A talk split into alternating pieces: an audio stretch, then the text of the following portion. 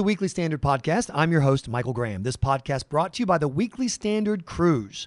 Cruising the Mediterranean October 9th through the 20th with all of your Weekly Standard favorites, including Stephen Hayes, Bill Kristol, and Fred Barnes. For more information, visit twscruise.com. That's the Weekly Standard, twscruise.com. Obviously, the biggest story of the day is the uh, the breaking news on the NSA scandal.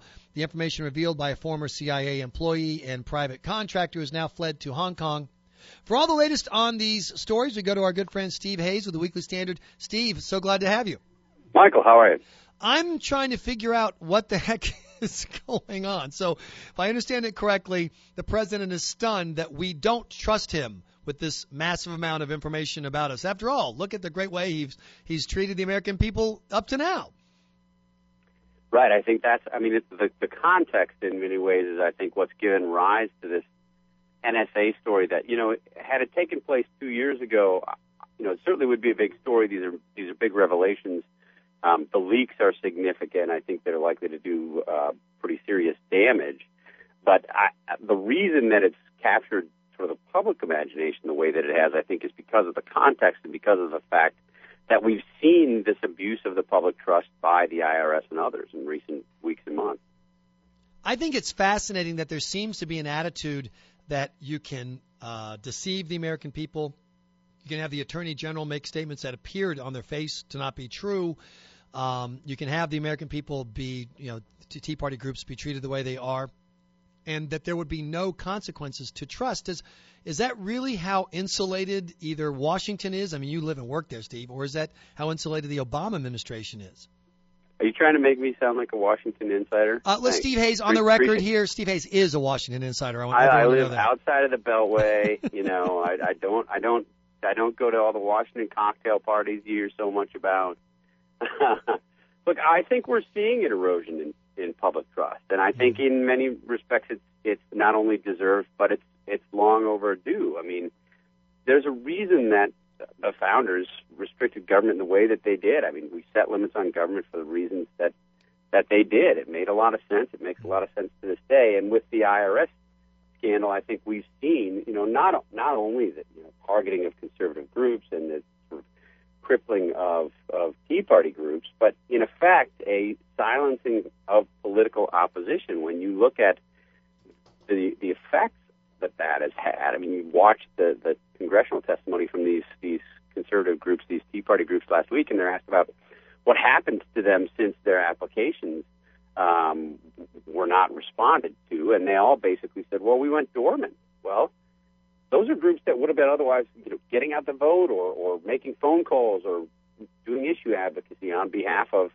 conservatives and people who are skeptical of government that otherwise that basically couldn't say the things that they wanted to say and couldn't participate in the ways that they wanted to participate. So there's a good reason that people, I think, are increasingly skeptical and increasingly uh, uh, nervous about government reach. Uh, Steve Hayes, uh, on Friday, President Obama made this assertion. But I think it's important to re- recognize that uh, you can't have 100% security and also then have 100% privacy and zero inconvenience. Uh, you know, we're, we're going to have to make some choices uh, as a society. Is it fair for people like me to respond, Mr. President? It would be nice to have that 100% security, but given what we had in Boston, where I live and work, and the Nidal yeah. Hasan case, and the New York Times, uh, the New York uh, Times Square bomber, and the underwear bomber, we're not even close to 100% security. In other words, not only is he giving us a false choice, he's giving us a failed choice. Yeah, I think that's exactly right. And if you look at look at the speech that the president gave two weeks ago, I mean, he basically declared the end of the war on terror and said the United States no longer faces a serious threat from Al Qaeda of large mass casualty attacks here on the homeland. Um, but at the same time, he wants to extend, and depending on who you talk to, perhaps expand the kinds of surveillance that the Bush administration uh, pursued with such vigor. It was much more, I think, understandable given the way that George W. Bush decided that he was going to operate as president. I mean, after the September 11th attacks, George W. Bush said, My job as president is to the American people safe, and I'm going to do everything I possibly can that's legal to do that. And so he pushed the boundaries and did everything he could, and in, including you know the kinds of programs that we're now discussing with respect to the NSA, in order to achieve that goal. But George W. Bush, remember, he was out giving some war on terror related speech every week, and in all of his public appearances, he talked about this, and he continually reminded the American people that we were still under threat, that Al Qaeda had not been vanquished, that that these things had not gone away. Well, we, with Barack Obama, really since he was inaugurated, and particularly over the past month, we've seen him make exactly the opposite case. And if you go back to the things that you mentioned, Michael, I mean, you go back to the Times Square attack, you go back to Nidal Hasan, you go back to the Christmas Day bombing. The response in every instance from the Obama administration was to downplay the seriousness of the attacks and to, to sort of pull it out of any broader network or broader conspiracy. The idea being that we're not under the same Right. kind of threat that we were. And then when he gave his speech at National Defense University, he said that explicitly and directly. He said, We are no longer facing the kinds of threats from Al Qaeda Central that we once faced in the days immediately preceding 9 11. So the question, the obvious question then is if that's what you believe as President of the United States, why are you extending and perhaps expanding the surveillance state? And then you have this bizarre scenario where uh, uh, Nadal, Nadal Hasan is saying in his trial, I was acting in the name of the Taliban, I was attacking on their behalf, and the Obama administration prosecuting him says, No, you weren't. This was Right. simply a workplace enforcement. Oh, but by the way, we have to um, collect 3 billion pieces of data a month because of all the workplace violence that we threat. I mean, it's the you just pointed out the the uh, incongruity of those two positions simultaneously. Right, exactly. And if you look at the administration, I've got a, a friend, Tom Joscelyn, who writes frequently for the Weekly Standard, who argues that, you know, under George W. Bush, every effort was made to connect the dots and to connect the dots as often as we possibly could, and to, to draw conclusions from the the patterns that we saw emerging from there, and that under Barack Obama, the effort is to disconnect the dots. Whereas, you know, you have somebody like the the Christmas Day bomber who, uh, you know, immediately upon his capture said, I was sent by Al Qaeda in the Arabian Peninsula. I had this training. They paid for this. They did this. And then you have the president three days later going out and saying, well, this guy was an isolated extremist. I mean, we've seen this again and again and again where the administration's sort of reflexive response is to pull those uh, potential attackers out from these broader networks to downplay the severity of the attack, uh, to, to try to of impose upon that a um, the, the structure of uh, lone wolves or um, you know self-radicalized individuals, rather than see this as part of a broader campaign against Islamist supremacist ideology. Uh, Edward Snowden, we've uh, learned quite a bit about him. The person who released this information didn't finish high school, got high school equivalency. Apparently, is a tech super genius or borderline whatever.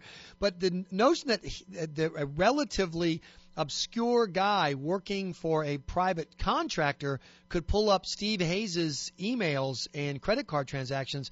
That, to me, is the most frightening part of this. It shows that you know the the model of Cincinnati and the IRS, low-level people. You apply that with this level of information, and a low-level person can cause a high level of damage, can't they?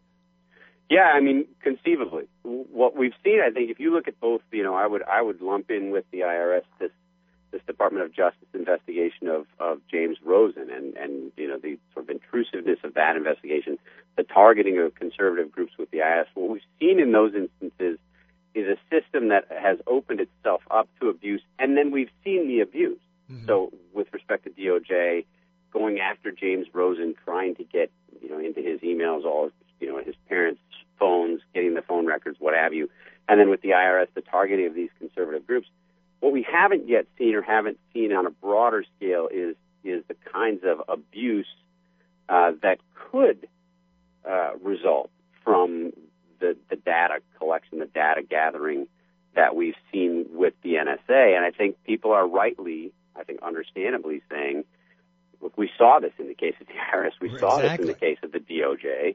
Uh, why should we trust that the government would operate differently with respect to the N- NSA? And I think, you know, that's that's a totally legitimate and I think good question. The danger is, or the, the problem is, potentially from my perspective, is if you've got programs that truly are are effective in stopping terrorists or allowing us to, to link terrorists to other terrorists or other networks, and you throw those out because of those concerns, you know, it, it I think could have dramatic consequences down the line for our ability to to take on Al Qaeda and its affiliates and its sympathizers. One last question: What have we learned, if anything, in the last 24 hours uh, here on Monday uh, that that indicates where this story is headed? I mean, is there going to be a revamping of the program? Is the president just going to keep going out saying you should trust me?